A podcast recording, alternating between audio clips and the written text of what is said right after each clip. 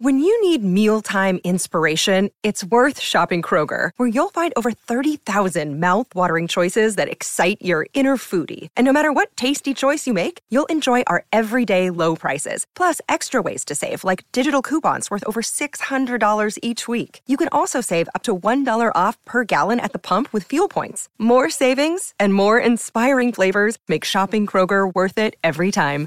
Kroger, fresh for everyone. Fuel restrictions apply.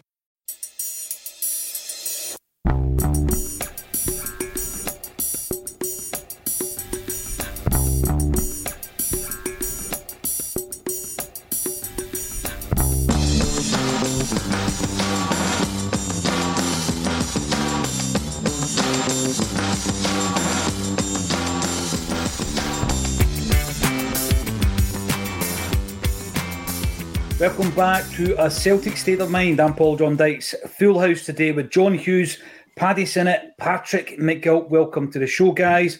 It is, although it doesn't feel like it, a Champions League night this evening. Paddy Sinnott. It's all a bit flat, isn't it? Aye, there's nothing really much. Well, I suppose there's pride to play for, but other than that, um, there's not really much else that we that, that, that's there to play for tonight. I suppose we could, if, if we beat Feyenoord tonight, um, then we, we have got one over Manchester United, who will then officially be the worst team in this campaign. Um, but I suppose if you want to play for that, then why not? But aye, all, all flat. Don't even know what to say. Well, Paddy's brought up Manchester United. There's there's lots of chat, and you knew it was going to be coming, John. Um, already, Jason Cundy thinks that it's necessary to bring Celtic into a discussion about the fact that Man United have spent £600 million net in five seasons and they were absolutely rotten in Europe. Let's talk about Celtic. Let's compare them to Celtic. £110 million spent in the summer. Yeah, it's incredible, Paddy. Incredible. You know, and I think that when you're talking about European football, European aspirations, John, it is important to know where we are in the food chain. But I think we always take that into account. My biggest issue this season is we haven't maximised um, our position within a group that we shouldn't be sitting here going into the final match day on a point. We've just not maximised it, have we? Sorry, Paul, were you making that point just now, or did you just clip that from every one of the last like 10 years? Yeah, it's six and a half years, John. I just pressed play Champions League soundbite. exactly. Uh, so yeah, no, it's it's uh, the same again, isn't it? I mean, it's exactly mm-hmm. what I said last week, jokingly about um, you know being catfished, and it's the same thing again. We've been sold up up again. We bought it again, and the thing that actually really annoyed me yesterday was Asim uh, did a great job at the Celtic presser. Uh, yeah, asked sure Brendan the questions uh, and asked him the question about Europe. Same question that he was asked when he came in, basically, uh, worded slightly differently. But the answer was the same. It was as if this season hasn't happened. The answer was completely the same. Oh, yeah, I'm the man when I, that's the reason I come back and I come back to drive us forward and I come back to do this and come back to do that. Did you? Aye. Good for you. And is there any evidence of that? Uh, how, how did you do that exactly? You know, so I, am scunnered with him at the moment actually because uh, you know I was I was annoyed enough about everything else. I've been, you know, I'm, I'm glad it's Wednesday because on Monday Tuesday I was working on my Zen, focusing on my chi to try and get my blood pressure down below apoplectic. Uh, so you know, right now it's just fizzing. Uh, so, I, look, you know, Brendan saying that yesterday so blithely and uh, just repeating what he said at the start. It's just, you know, it's like here we go again. Uh, you know, it's like as I say, it's deja vu all over again. Uh, so I'm just fed up to the back teeth with the platitudes uh, because we know there is no actual backing that up. There's no actions backing that up. You know, you haven't done anything. The, t- the team is, you know, the team is, well, undeniably significantly worse you know, and we'll come back to other people's role in that as well. But it's, it's significantly worse. You know, we've had injuries and all that sort of thing. But you know, it, it, that's what squad depth is supposed to be for. Mm-hmm. So you don't fall apart when you have an injury run. Uh, so no, we're we're in a mess at the moment. I think actually, um, you know, it's all right to say we're top of the league and all the rest. Yes, that's true. But unlike the game last year, like St Mirren, for instance, which just came out the blue, this is not out the blue at all. Uh, and there are far too many parallels to the COVID season for my liking, despite the fact we're all trying to deny it. But there are just, you know, I think we've got the same number of points or something. They're very similar, same number of wins. Or, you know, it's it's just, you know, it's very uncomfortable at the moment. Uh, I'm not happy with where we are in any part of this. I, am not happy with the players uh, and their attitude. I'm not happy with the manager and what he's done. I'm not happy with the recruitment. Basically, I'm just pretty unhappy. That's that's essentially it. John, you were talking about uh, working yourself to the point where you're able to come on and obviously deal with this in a calm and serene manner. It reminded me of Brian McClair talking about the different levels of fuming that Alex Ferguson used to get himself into. And uh, Brian said it was almost like a colour chart where the most fuming was like a really deep shaded purple. He said, and then he would calm down to a madman, which was quite a, a deep red. He says that's when he was calm. Um, that's what that reminded me of. And there's me just doing my name drop five minutes in, guys. Right, David Boyle. Roger says, Q. I want to bring this up because yesterday oh, we kind of committed to absolutely um, Kyogo. statement. Yeah, what? I know the, the chat around Kyogo, David brings it up. It's a great point. Rodgers says Kyogo is not being asked to drop deep. If that is the case, he needs to work his system to get our wingers to hit the byline. He is talking too much in press for my liking. Not good vibes. Right, two points from that. I'm going to come to Patrick first. The one about Kyogo, we know he's a class player. We've seen it for two seasons and for stages of this season as well. But I think we're all a bit concerned about the fact that he's so anonymous in games. Um, it was Alan Morrison last Friday dropped a bomb on me with the, the stat that Yang and Palma combined have played four successful crosses to Kyogo in the opposition box all season. Four. And I'm thinking, right, Jota used to do that every every half. Uh-huh. That's an issue. So we were wondering what's the what's the change in Kyogo's role. Brendan Rodgers says there's been no change. He just decided to drop deep. What what do you make of all that, Patrick? Yeah, that's a concern. I mean, we all thought this was some sort of tactical change, and in the beginning of the season, you could you could sort of see what what what we all thought he was trying to do. You know, he's playing cute balls around the corner. O'Riley was trying to get onto them. Um, you know, Maeda was trying to get onto them, and we had a bit of success. You know, O'Riley's obviously free scoring this season, but you know, he's, he's scored. I think he's on six goals this season. Kyogo, two in the Champions League, one against Rangers, and then the other three are in the so you're now looking at what three league goals and 15 league games, which is, you know, very poor for Kyogo standards and yeah. uh, not good enough for a first choice Celtic striker. Um, and it, it sort of it's bewildering, really, to read that comment or to, to listen to what he said because he obviously is dropping deeper. So the fact that he hasn't been told to do that is, I mean, he, he, does he feel starved of the ball? Is he looking to try and get, get on the ball more? Does he feel? I mean, people have all, all said it. You know, in the games where we've been poor, it's we're not getting the ball to Kyogo. We we don't seem to have a way to get the ball up top. Um, so I don't know whether it's something he's doing on his own, but I mean, it's a concern, and it's even more of a concern if the manager isn't telling him to do it. Um, that stat about the four crosses all season is pretty. I mean, Yang Yang doesn't really like hitting the byline. He likes of cutting inside with his weaker foot, which is, you know, again bewildering. But the the, the start about Palma is quite concerning as well. I mean, he's played almost every game. He's he's a good player. He's you know puts a good couple of crosses in, but to not be finding Kyogo, I mean. I thought I thought another comment that um, you know it was from a Asim's question in the presser yesterday was quite alarming. The uh, you know we signed eight or nine players. Uh, Palma seems to be the only one that's starting regularly. And Rodgers essentially said, um, you know, these are players for the future. And you think, well, if we're going to sell, if we're going to lose two or three key players, first team players in the summer, and we're basically not going to bother recruiting for the short term, we're just going to buy eight players for two, three years down the line. Where does that leave us in the short to medium term? We're, we're, we're leaving ourselves short by two or three guys for two seasons. I mean, it's an incredible way to, to run a football club. And, you know, it yeah, although he's saying, you know, these guys will mature and they'll grow into a club like Celtic, it doesn't sound as if Rodgers himself has any intent on playing them. It's a bit like, you know, the Shved comments of January 2019. yes, just prior to him leaving, uh, Rodgers, that is. That was the month can I just Rodgers say, Sorry, Paul John, can I just say, Patrick, you're saying the concerning uh, thing is there, you know, he's, he's not telling him to do it.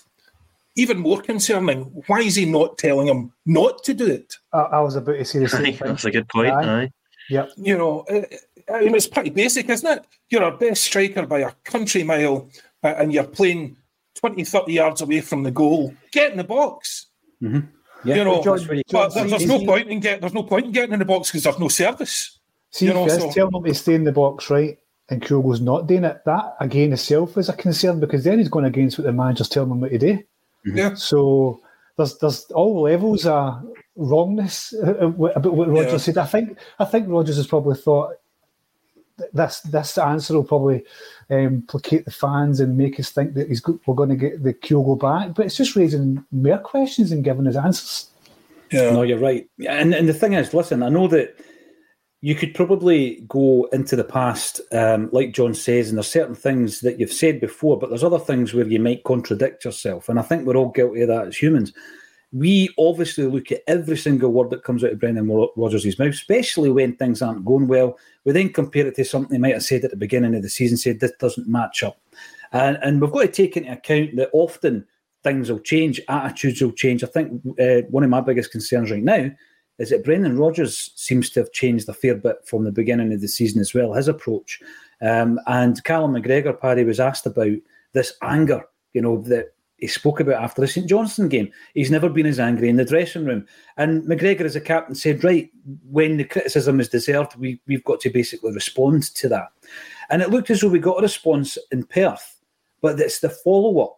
It's the follow up, right? So you get 90 minutes against Hibs where we didn't quite steamroller them like we did against Aberdeen, but it was a decent enough performance. You're going to win the game playing like that.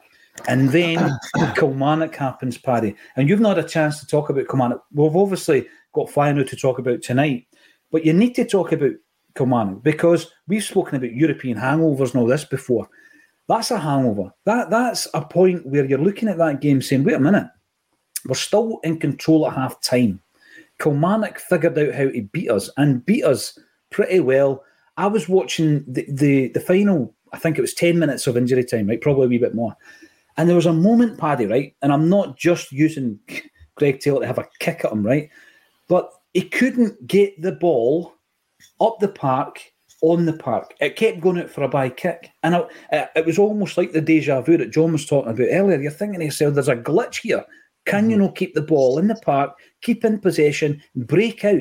And you're talking within 10 minutes injury time, we were chasing a game that we're losing 2 1. Paddy, the frustration was beyond belief. It's almost as if, other than that St Johnstone game, once we're in a groove, we can't get out of it the scary thing for me was when against Command, excuse me, is we looked pretty decent in the first half, and and for what we were watching the second half, Celtic had no answers to a side that's sitting fifth in the Premiership when they mm-hmm. decided to have a go. Is did not one answer to it. We were pegged in for probably what 15, 16, 17 minutes that first half, and there was nothing. There was no reaction for the players. There was no reaction seemingly for the manager. I know that I seen anyway. It just seems to be as if they were just weathering the storm. Maybe they thought they could break up the park and score. But even at that, when when they had possession, like you said, Paul John, they done nothing with it. No. It was either sideways, backways. the fullbacks couldn't get forward.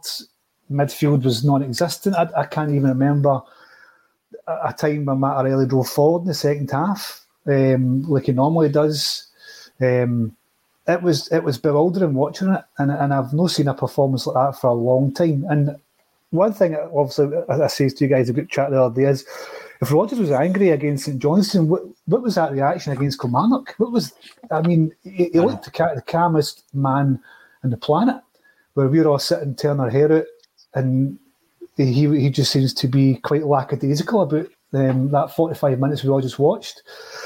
So uh, the decline in the team and the performance is worrying. Um, oh, can I just add in there, Paddy, as you're saying, the, the, the thing that I've seen people sort of criticising the midfield, and I'm like, yeah, but, you know, you've got at the back there, you've maybe got four out of five empty shots behind you, and in front of you, you've got maybe two out of three, if not three. So what are you supposed to do with that? Do you know what I mean? And it was, uh, uh, and he even said himself in the second half, it was uh, the the centre halves stopped playing the ball forward, stopped playing. But we were just pinned in. They kept playing, you know, playing it back to Joe Hart, expecting Joe Hart to dribble up the pitch and do what. I can't stand that. I, I think that's the most, the biggest cop out in football is passing it across the back for five minutes and then passing it back to your keeper. But can you not just kick up the pitch? Pass forward in about the last three games. Mm-hmm. They're, they're, they're, just very, very square. There's, there's yeah. no But uh, you know, even even in the first half, they were better. They just dropped off, just stopped doing it.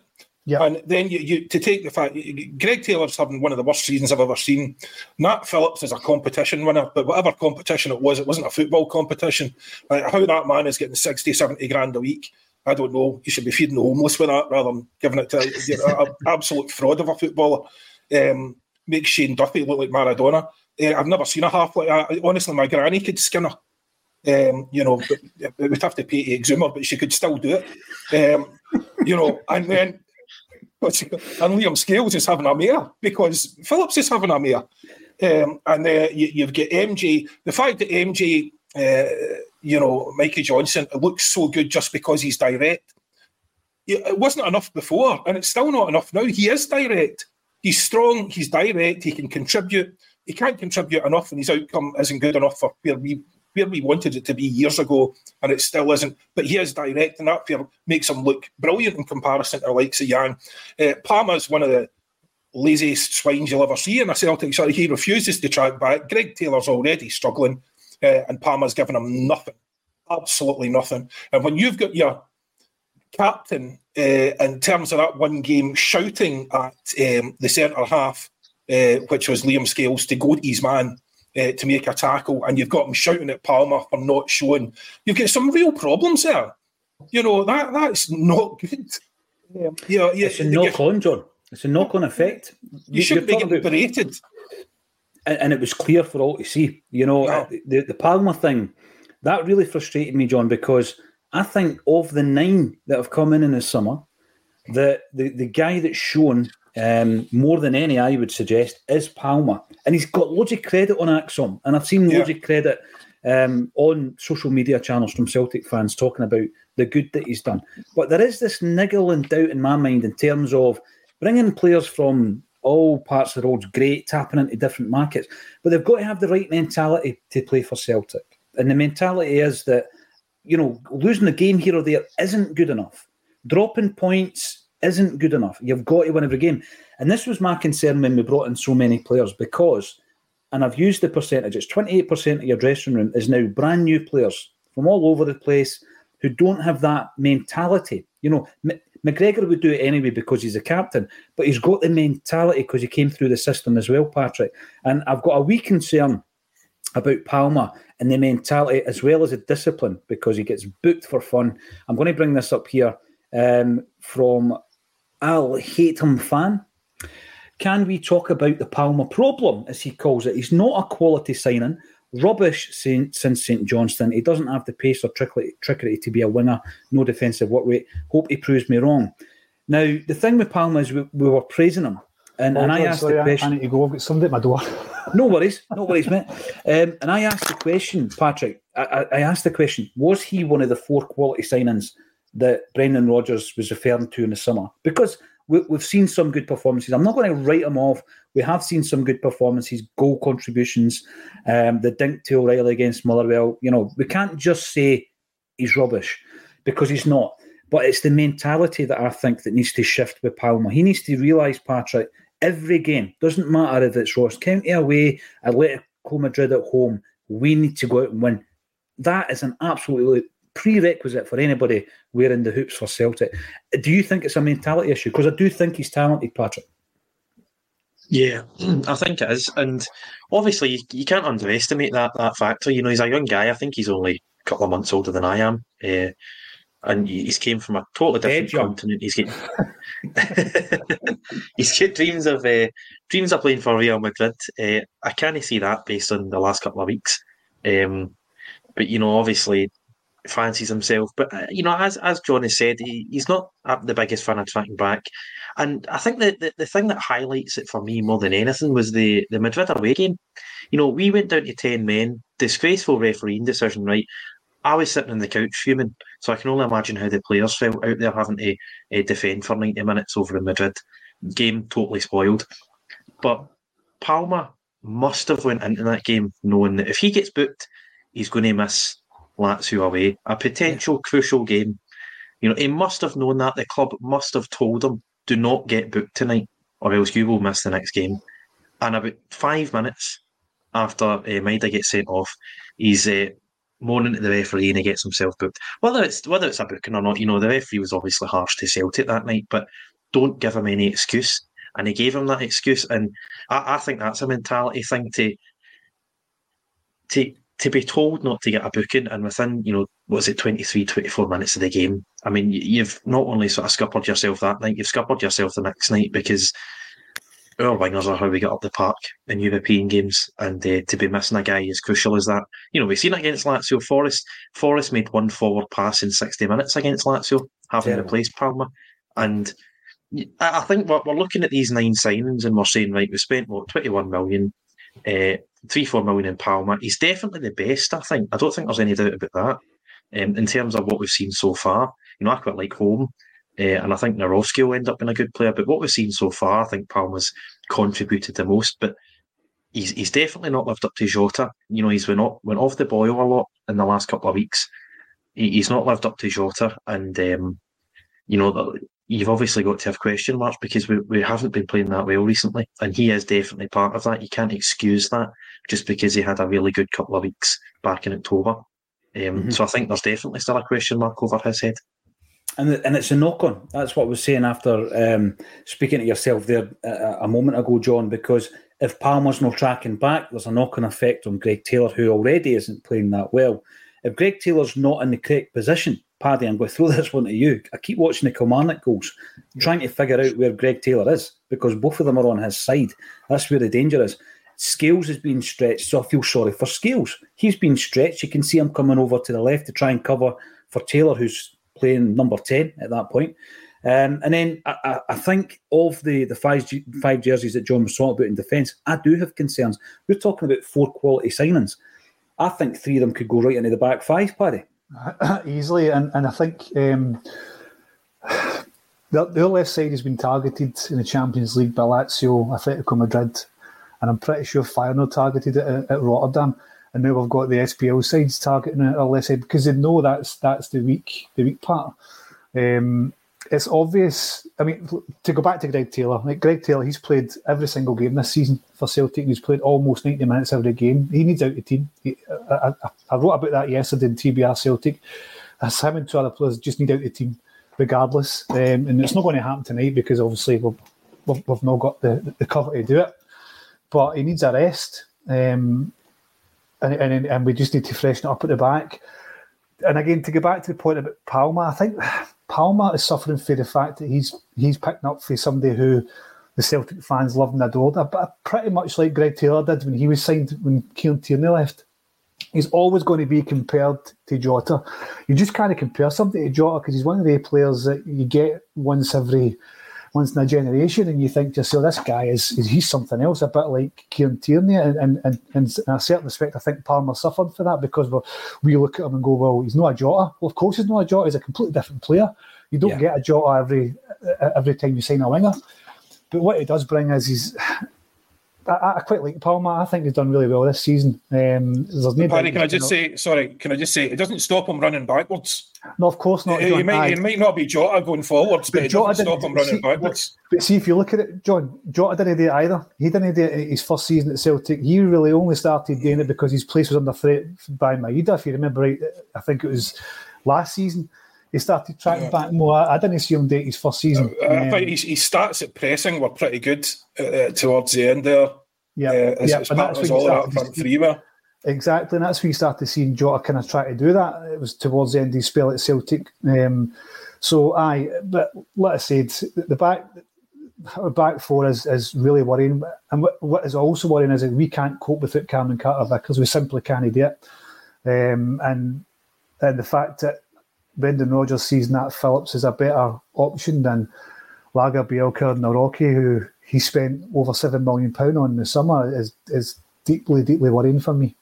Yeah. Now, John, you've spoken about uh, the Nat Phillips scenario, and yeah, I've read that he's on 65 grand wages with the loan player agreement. I don't know how much of that we're going to be covering, but if you want to look at the Shane Duffy uh, transfer, whereby he was on 45 grand at Brighton and we were paying 25 grand of that, we're going to be paying at least that amount for the services in Nat Phillips. Um, an interesting thing for me is I, I, I, keep going back to quality signings, and as I say, you pour over everything Brendan says. He mentioned the fact that there were four players that he identified in the summer.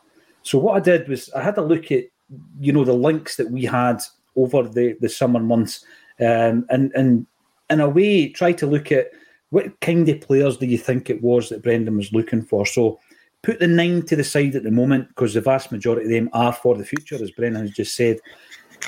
If it was a winger, because we brought in three wingers and we knew we had to bring can somebody. Can I, sorry, can I just put that to me for the future? For whose future? for the future, for me. In all seriousness, what, what does that mean? The future. Stop, for, your for whose future? You're stockpiling uh, players. You're stockpiling players. They, they can't play. There's nowhere for them to play if they're not playing for the first team. Uh, it's just it it's a nonsense statement. It's a nonsense statement for the future. Uh, what, they, they, can't get a game for the first team, as you say. We've got no second tier to speak of. Mm-hmm. Worth, worth, a damn. We can't get that many players out on loan. At least we'd be lucky to. Uh, are, we, are we stockpiling for what? For just, just uh, and we're paying the majority of the wages, and we're just going to what, I have this massive squad with a whole load of guys, the chances of making it are slim to nil, uh, and they're never going to get anywhere near the first team. Whose future is that for? I you think, know, because it's not for the team.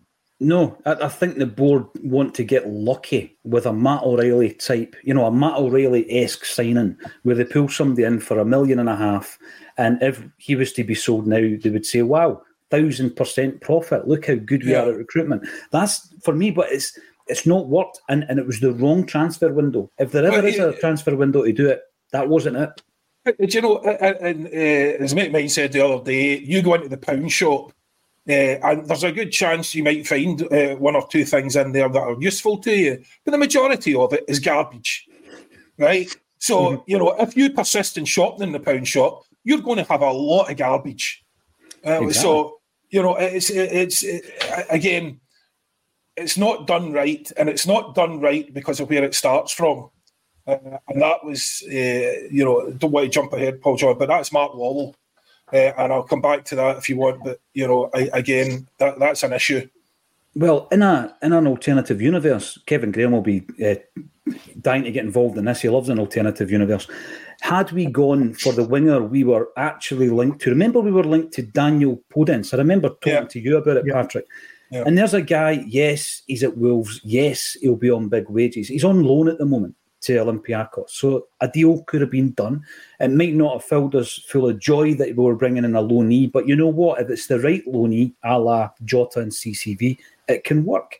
So there's there's a winger. We brought in three, and we've spoken about the best of the three who hasn't been uh, perfect. Goalkeeper. We were linked to Dominic Livakovic, you'll remember. Um, he left, he eventually left Dynamo Zagreb for Fenerbahce at a cost of around six million quid. Are we scared to buy a goalie that's going to cost us a few quid because what happened to Barkas? I don't know. But Livakovic, we've been talking all season about a new goalie. Would he have improved this team? And the other one, one of the only players that that Brendan Rodgers actually spoke about in a press conference was Kieran Tierney. Right now, I don't think he's the answer. But in terms of a left back right now, we're talking every week about the weaknesses in the Celtic side. Two loanees and a big money signing. Would that have, for me, uh, Patrick, would that have improved the team rather than buying nine players for the future? Quote John Hughes, whose future?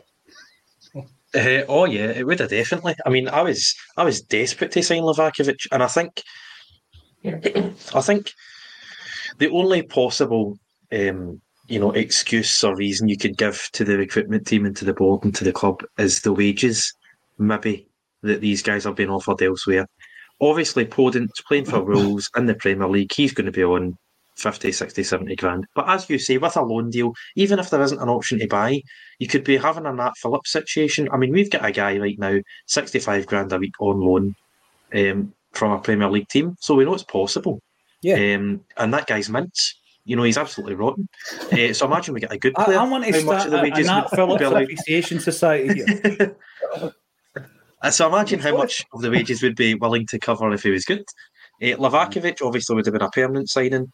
Um, I like to think would have been willing to spend six million on a guy who was in the World Cup semi-finals, who's a penalty specialist, who's a great shot stopper, and I like to think it was the wages that stopped that. I, I don't know how much he's on um, in Turkey. I know Turkish clubs, um, you know, they sort of spend the same as us, but their wages are sort of mental compared to what we pay. So you know, breaking a wage, it's all well and good saying, "Oh, you know, you're wasting wages here, there, and everywhere." But if you break a wage structure, you do end up with guys like you know, McGregor, Carter Vickers, Kyogo chap your door and going, well, I want that money as well. So I could maybe understand that depending on what he's on, but you know, I still would have liked us to get him. Tierney, uh, I, I didn't think it would happen this summer. Obviously, it didn't. Um, but you know, I've seen I've seen things online that he's he's homesick or he's wanting to move back to Scotland. And if he's wanting to move back to Scotland, that only means one thing. Um, Motherwell. You know, he, he doesn't seem to be anywhere near the Arsenal team. Uh, obviously, he's uh, He's, he's I'll put you after. Sociedad at the minute. I know. What was that noise? Uh, you know, I, I, I, think those three players would have improved the side. Um, whether how interested in them were we, I don't know. But you know, when you look at Greg Taylor, um, you know, when you look at that position, and obviously you're never going to replace a guy like Kieran Tierney, unless you bring him back, of course. Uh, but we spent three million in Bolingoli, mints, uh, three million on Bernabei, so far contributed nothing. So you can call him mints as well. Uh, another potential attitude problem there as well, getting himself into bother left, right, and centre on and off the park.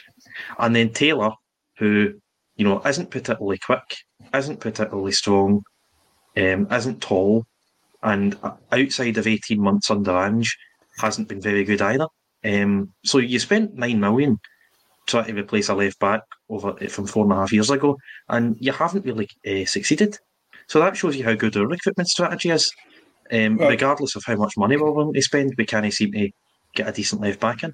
Well, can I just say that, uh, first of all, I just got a message through there to say the Polish keeper's uh, wife said no uh, to Scotland, and that was 100% verified. So uh, that's one reason. Oh, okay. But that, that, that's again, that's not really the point. The point is it's that quality of player you're talking about. It doesn't have to be that individual. So it's that quality player. But well, I'll go just... back, John. I'll go back to Jim Kerr of Simple yeah. Minds fame, and he said that you never ever change your football team, but you can change your wife, your political leanings, your religion. so for me, that's not as though it's going to scupper the deal for sure. I mean, you could still sign him. Yeah, that's that's but, a minor that's a minor detail. At least we know back if it does what he's told, though. Yeah. Can I just raise this point? Sorry, Paul John. You know, I just want to raise this point because I, I, don't think people are aware of this, right? Uh, it's been put out there multiple times, but I think it's been covered off in a way uh, such uh, it's not widely known. Uh, so, Mark Lawwell, if you look at his uh, uh, LinkedIn profile, it still says that he was head of scouting and recruitment at the City Football Group um, and that would cover all the clubs in Europe, Australia, Japan, South America, USA, and that would be for about 10 years. That is a massive job. It's an mm. executive level job. That is a massive job. He would be part of the top executive team. Uh, that is a huge job. And apparently, he was 37 when he came to us. He was only 27 when he got it, which is absolutely remarkable. Some might say miraculous. Uh, so there's nothing available online about what he did before he got that extremely senior job um, at uh, uh, the City Group, uh, which again is okay. That's fair enough. Seems a bit strange to give someone that senior position. Uh, their leadership team were all listed online. He was not mentioned at all. Uh, in 2016, both UEFA and the Times described him as City's scouting, information, and content manager. Now, if you know anything about office titles, scouting information and content manager basically means he did admin in the scouting department. Right? That's what that means. So he he was collating the information from the scouting reports, making sure and content manager means putting them in a way that they could be easily understood or they ticked all the boxes that they wanted ticked. Uh, and basically, he was far from being a top level guy. And I'm happy to be contradicted in this if Mark wants to contradict me. Uh, you come on and tell us what you're doing, Mark. Um, but essentially, uh, he is at best, and I do mean at best, a middle manager of an admin department within the scouting, um, larger scouting uh, department. Um, so that's the guy. Now I've heard Alan Morrison and people like that say, "Oh, he was he, he was an admin guy. He wasn't really a uh, he wasn't really a recruitment guy." But when he said that, much like I think a lot of people uh, did, I assumed he was an admin guy, like the head of UEFA is an admin guy. Do you know what I mean? I didn't think he was an admin guy, you know, getting the coffees and, and you know, essentially doing the doing the recruitment reports, uh, the scouting reports, and collating them. And that's the guy who's in charge of our recruitment. And the other guy that works with him, Ferber, or whatever his name is, is apparently exactly the same. So it's exactly the same. So these are middle ranking, at best middle ranking, if not junior, but let's call it middle ranking and be fair, middle ranking guys in a uh, doing admin in a recruitment department. And since Mark Lawwell has come in, we have signed 20 players. Siegrist, Bernabei, Mooy, Moritz Jenz, Joyce Clark, uh, Haska, Banovic, uh, Abildgaard, Kobayashi, Alistair Johnston, Iwata, Holm, Tilio Yang, Kwon, um, Nawrocki, Lager, Bielka, Palma, Phillips, Bernardo. And when you look at that list mm. uh, as to who has made us better, uh, Mooy made us better, Alistair Johnston made us better, mm-hmm. um, and uh, that's it. So, the, the, you know, there's guys there who have contributed nothing. There is guys there who have contributed, but they haven't made us better. Uh, and so, you know, from the point that we were at, that's a that's a uh, what a ten percent hit rate.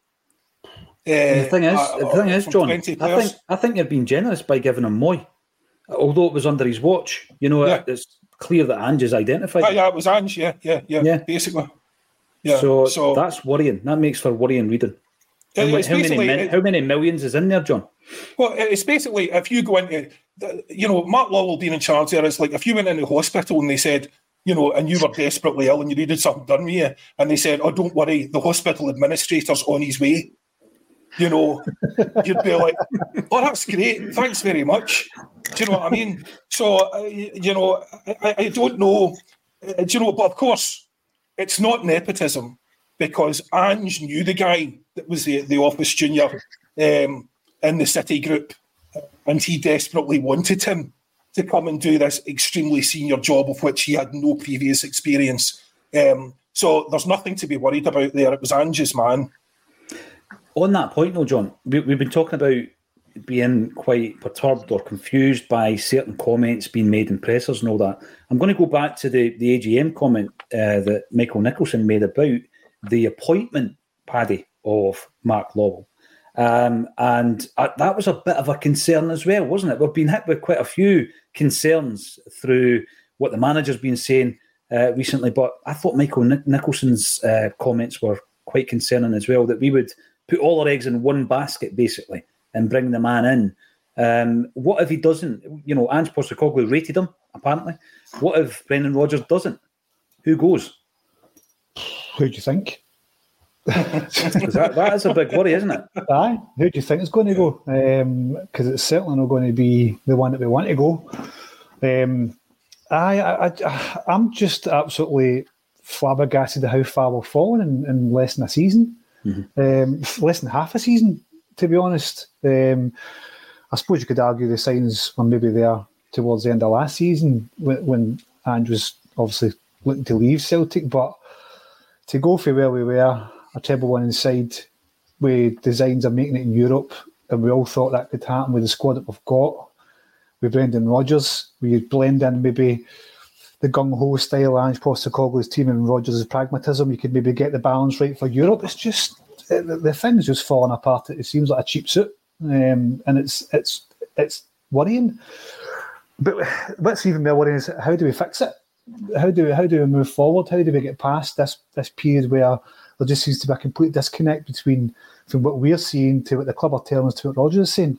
Um, there's just so many things that are going wrong um, the, the, alarm bells are they're not ringing anymore. I think they fell off the wall. Um, so I, I, I don't know. I, just to get back to the answer to your question, it, it, it, certainly what the Mark Lawwell will leave anyway. Put it that way.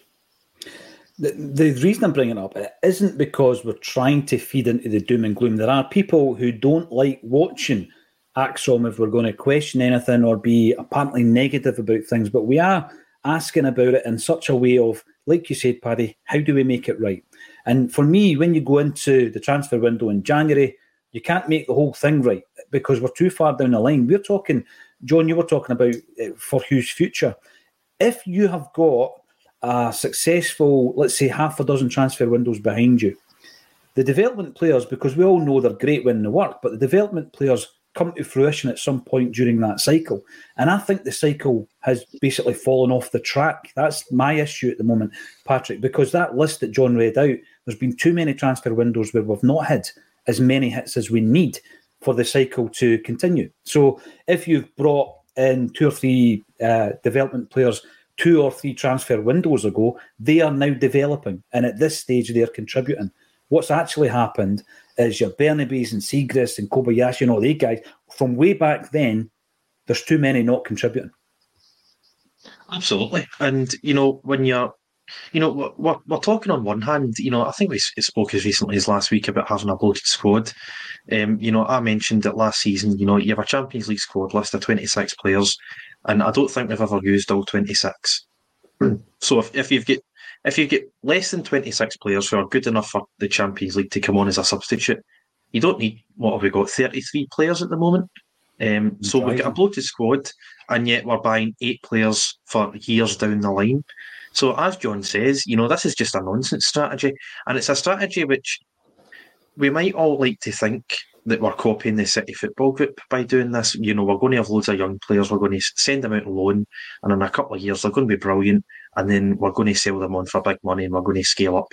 And I think the problem is if we, well, well, for one, we don't seem to want to scale up. You know, we buy players for three million, uh, we sell them for what ten or twenty, and then we just keep on buying them for three million.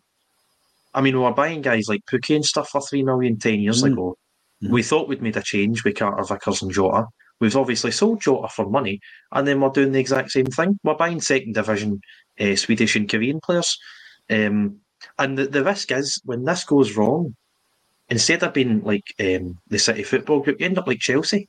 Chelsea, I think, at one point had 90 first team players, most of which were out on loan. And then what happens when you know you have a couple of bad seasons, you're not in the Champions League? All of a sudden, it's panic stations.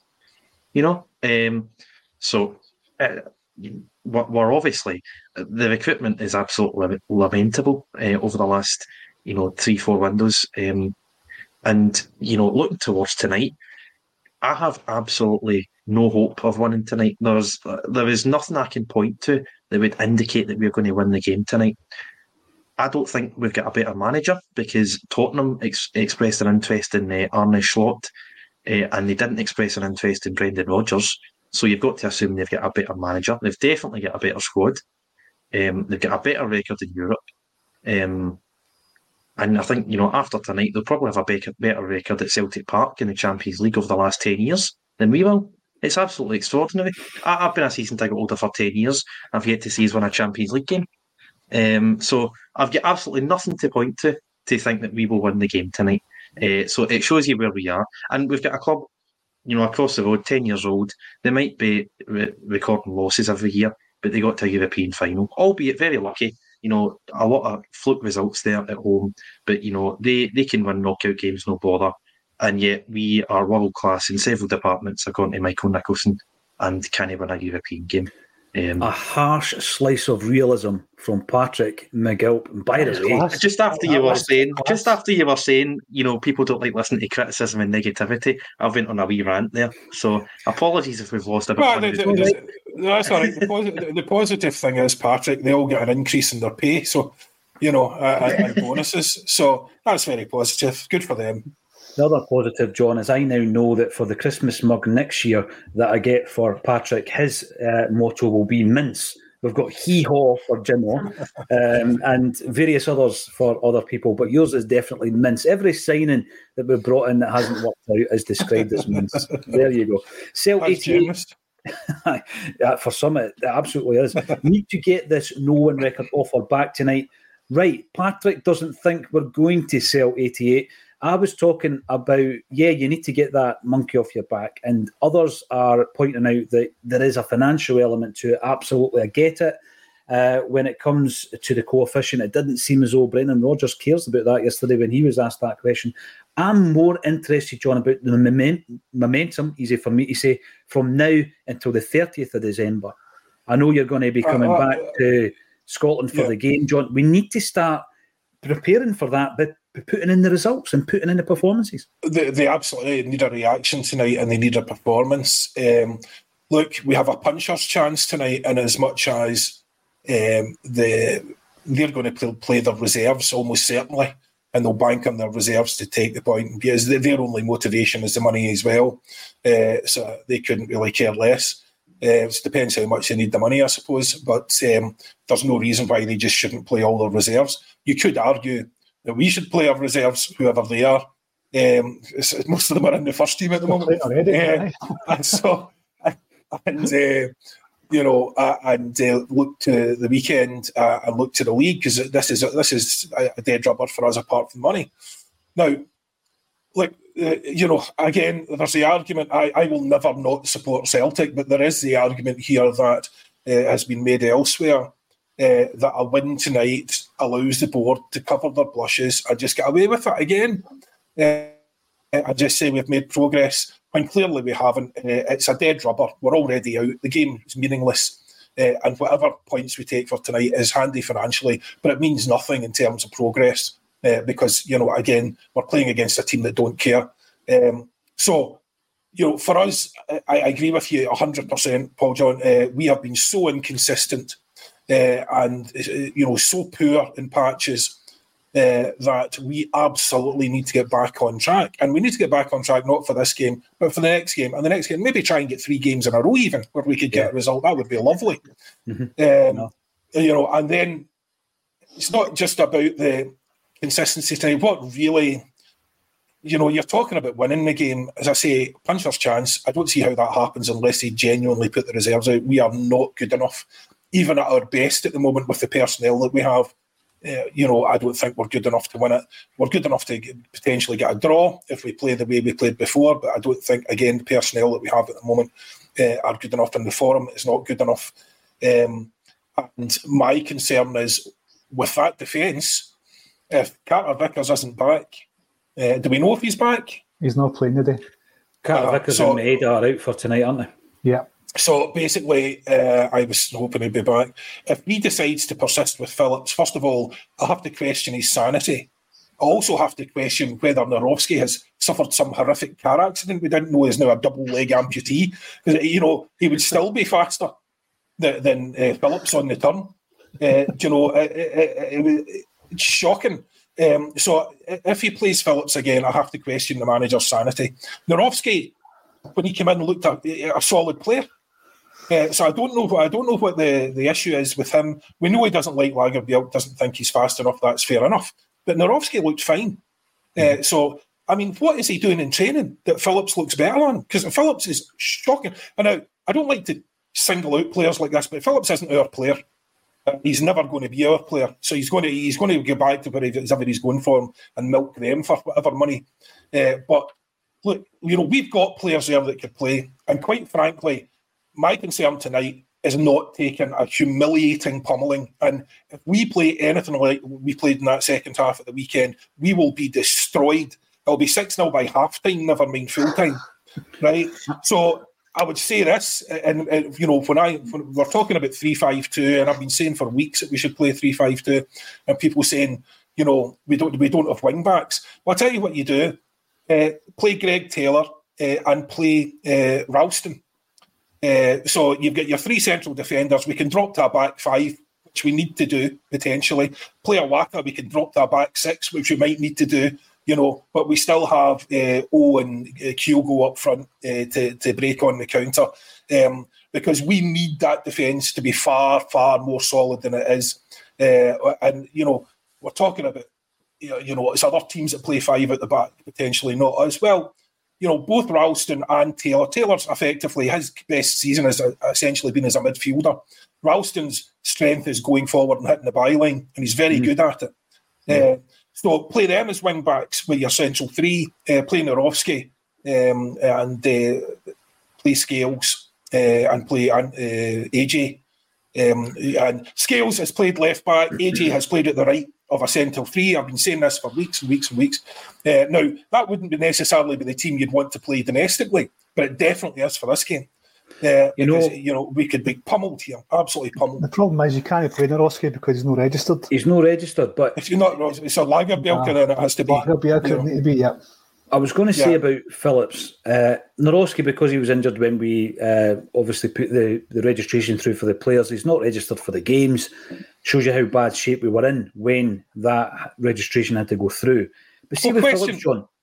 Sorry, question, on, Paul. Sorry, just I'm to apologise. Didn't mean to interrupt. Uh, Welsh is Welsh in the squad?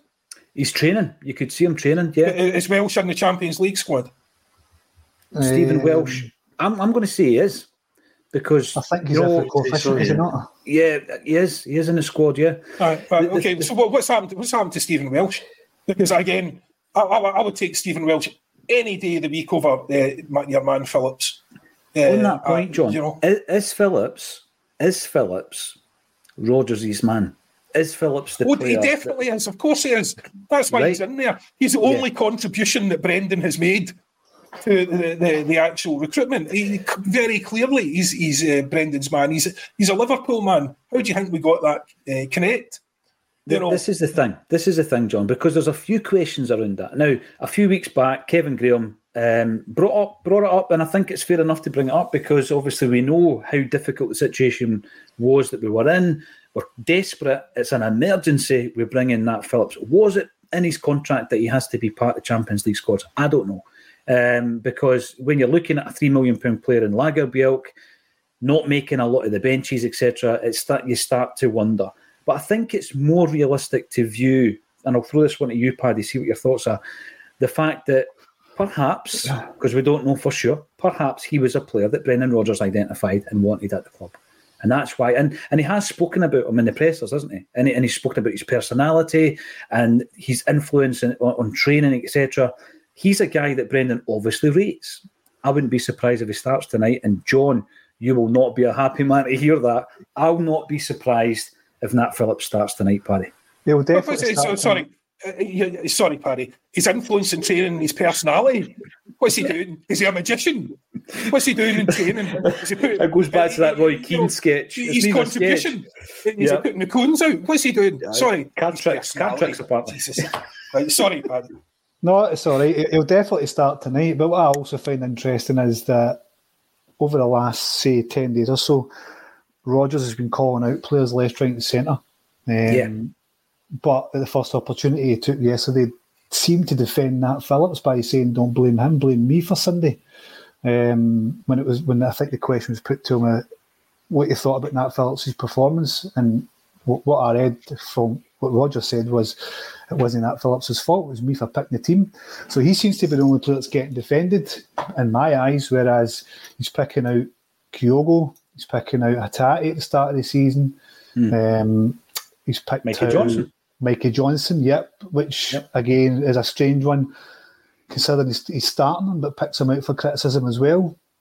So he seems to be going at lengths to defend Phillips, whereas he's wanting to kind of maybe pick out who's picked out Lagerbielke as well and Nawrocki, um, who are two apparently two e signings. So the whole thing's totally bewildering. Um, whether Phillips will be here uh, after December, I'd like to think not.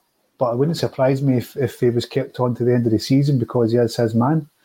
Um, nothing John, would surprise John, me. John, I'm, I'm telling you, honestly, nothing would surprise me at this moment in time um, well, he's hundred percent his man. I've had that confirmed.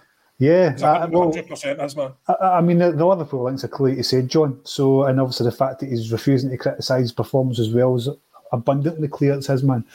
So, I, I just find the whole thing completely bewildering. It's no wonder like the players are seem to be kind of going through the motions a bit because they're just fairly uninspired. I think it's been going on in the last ten days. Um, so I, it's it's very very strange. It is, it is strange indeed. I'm going to bring in some of these comments and then I want to talk about our very own Alan Morrison. I know Alan has been part of that successful team at the Huddle Breakdown. Um, he has contributed to ACSOM for many, many years. I always love his chat because he, he, talks about facts, he talks about data, and he presents it very, very well, does Alan Morrison. Um, and he was on the Graham Spiers podcast the other night, and I thought it was sensational. A, lot of the clips have been going viral uh, on the socials. And I want to finish off by talking about that before I, I do that, though. I'm going to bring some of these comments in. We've got John Sweeney. Have the board got that complacent by hoarding the 72 million quid? We could lose the league with an awful summer window and spending only on quality will turn this around. I think spending on quality is key, John. I absolutely do. I don't think um, Rangers are any great shakes, but neither are we. And I do think there's a, an element of complacency. You don't go into a transfer window after winning a treble after losing three players of quality who contributed massively to that treble, as well as Giakoumakis and Juranovic during the season, by bringing in project signings. And that's exactly what happened. And I can only put it down to complacency. Um, I think Patrick McGilp raises a brilliant point in that City grouped uh, clubs stockpile players, send them all over the globe. I think at one point there was 45 players out on loan at one of the City teams um, in the hope that a percentage of them come back and make you loads of money. Um, and I, th- I, think Celtic have done it dreadfully if, if that is the case. The Urban Culture, Copenhagen's success is a bit awkward for Lawwell and Co. Conference League team with top brass and Champions League money. Copenhagen's been mentioned time and time again. Of course, it is. Um, it is a club who have spent, I think, in the region of eight million quid in the summer, um, and they managed to make progress this season. We haven't. Um, so yeah, you know, it can definitely be done. And Patrick Harold, board couldn't give a toss about progress in Europe. Just happy to collect the cash. Shambolic, um, says Patrick. So, John, I'll start with yourself then. Um, we're all conspiracists that it's all about us thinking that the referees are all Rangers fans, etc., etc., etc. If you believe a lot of the mainstream, that's what we continually get told.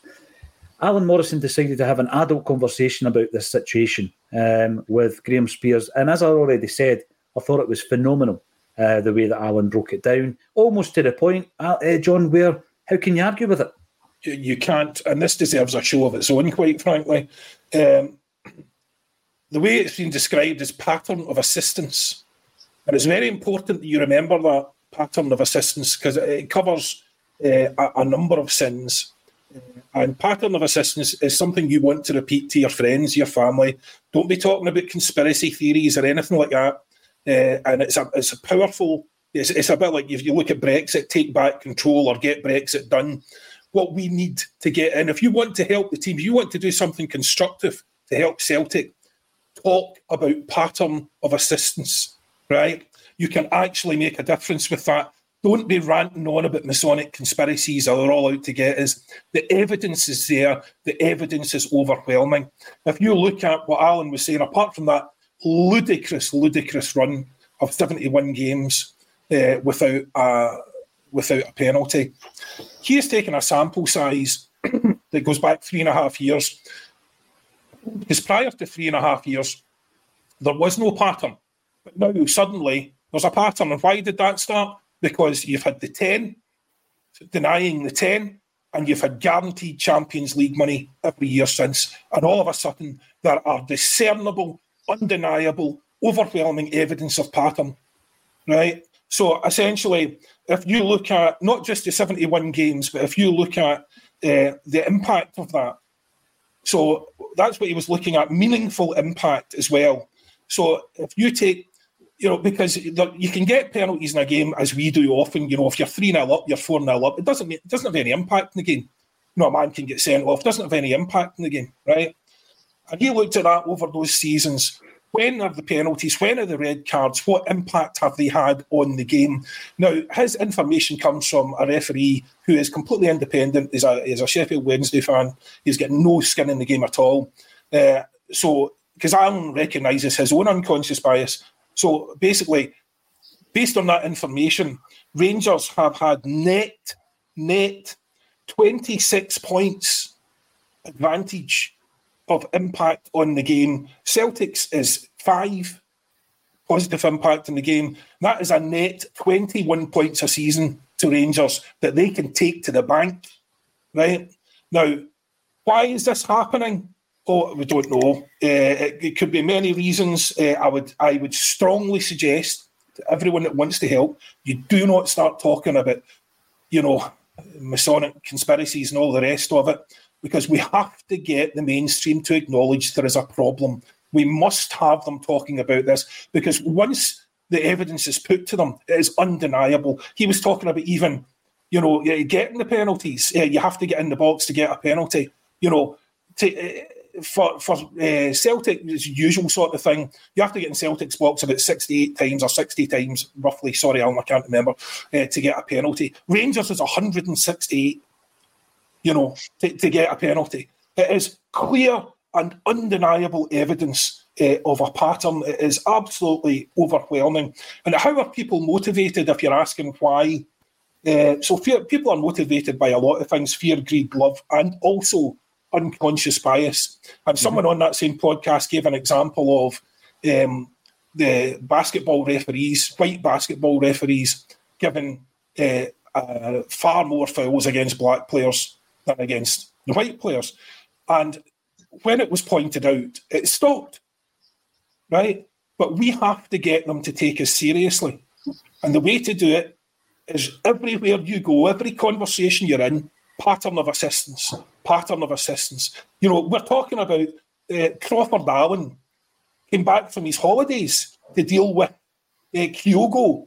Uh, was it had a dodgy offside and we got a dodgy offside goal given? Come back from his holidays to deal with that. Made a statement. There is overwhelming, undeniable evidence here of pattern of assistance. We have to get them to recognise it. And if you can contribute to Alan's work in any way, so he's Celtic by numbers, he does the huddle breakdown, um, send him some money, that fella, because by God, this is unbelievable work, unbelievable work, which yeah. makes it absolutely clear the the what is happening here cannot be denied.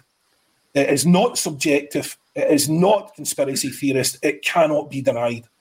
So I would just again reiterate: don't get dragged into those conversations that allow the MSM to dismiss us. Pattern of assistance. Just keep repeating that. Listen, John. Um, the first thing, Alan being Alan, it's, it's brilliant that he's uh, he's obviously employed the services of, like you say, someone um, who's a referee from Sheffield with no skin in the game.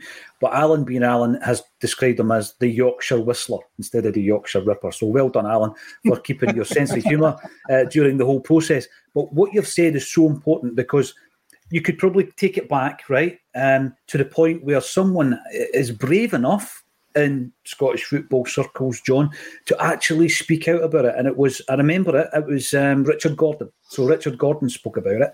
Graham Spiers then tweeted about it. Alan Morrison is then on Graham Spiers' podcast.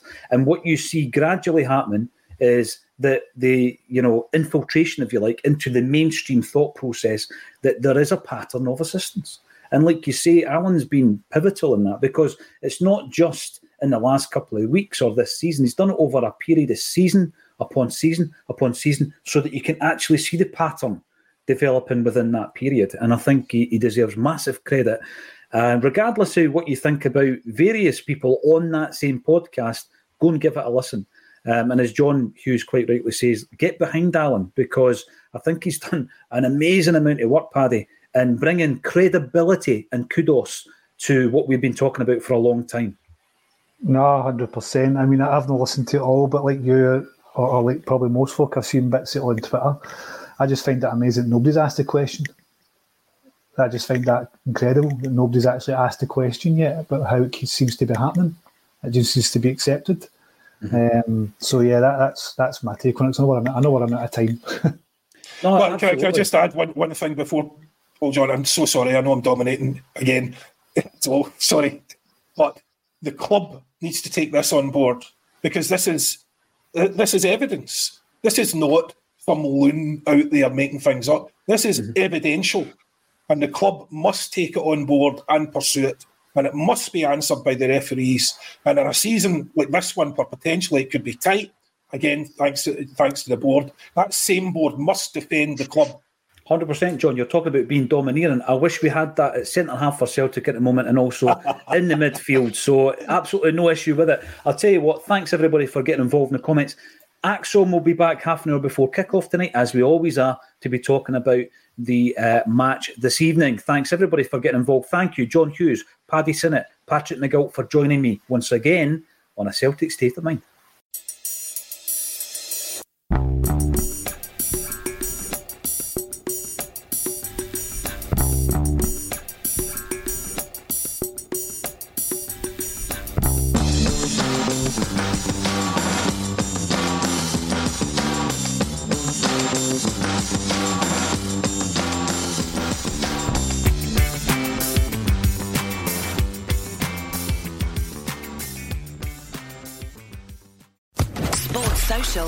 Network.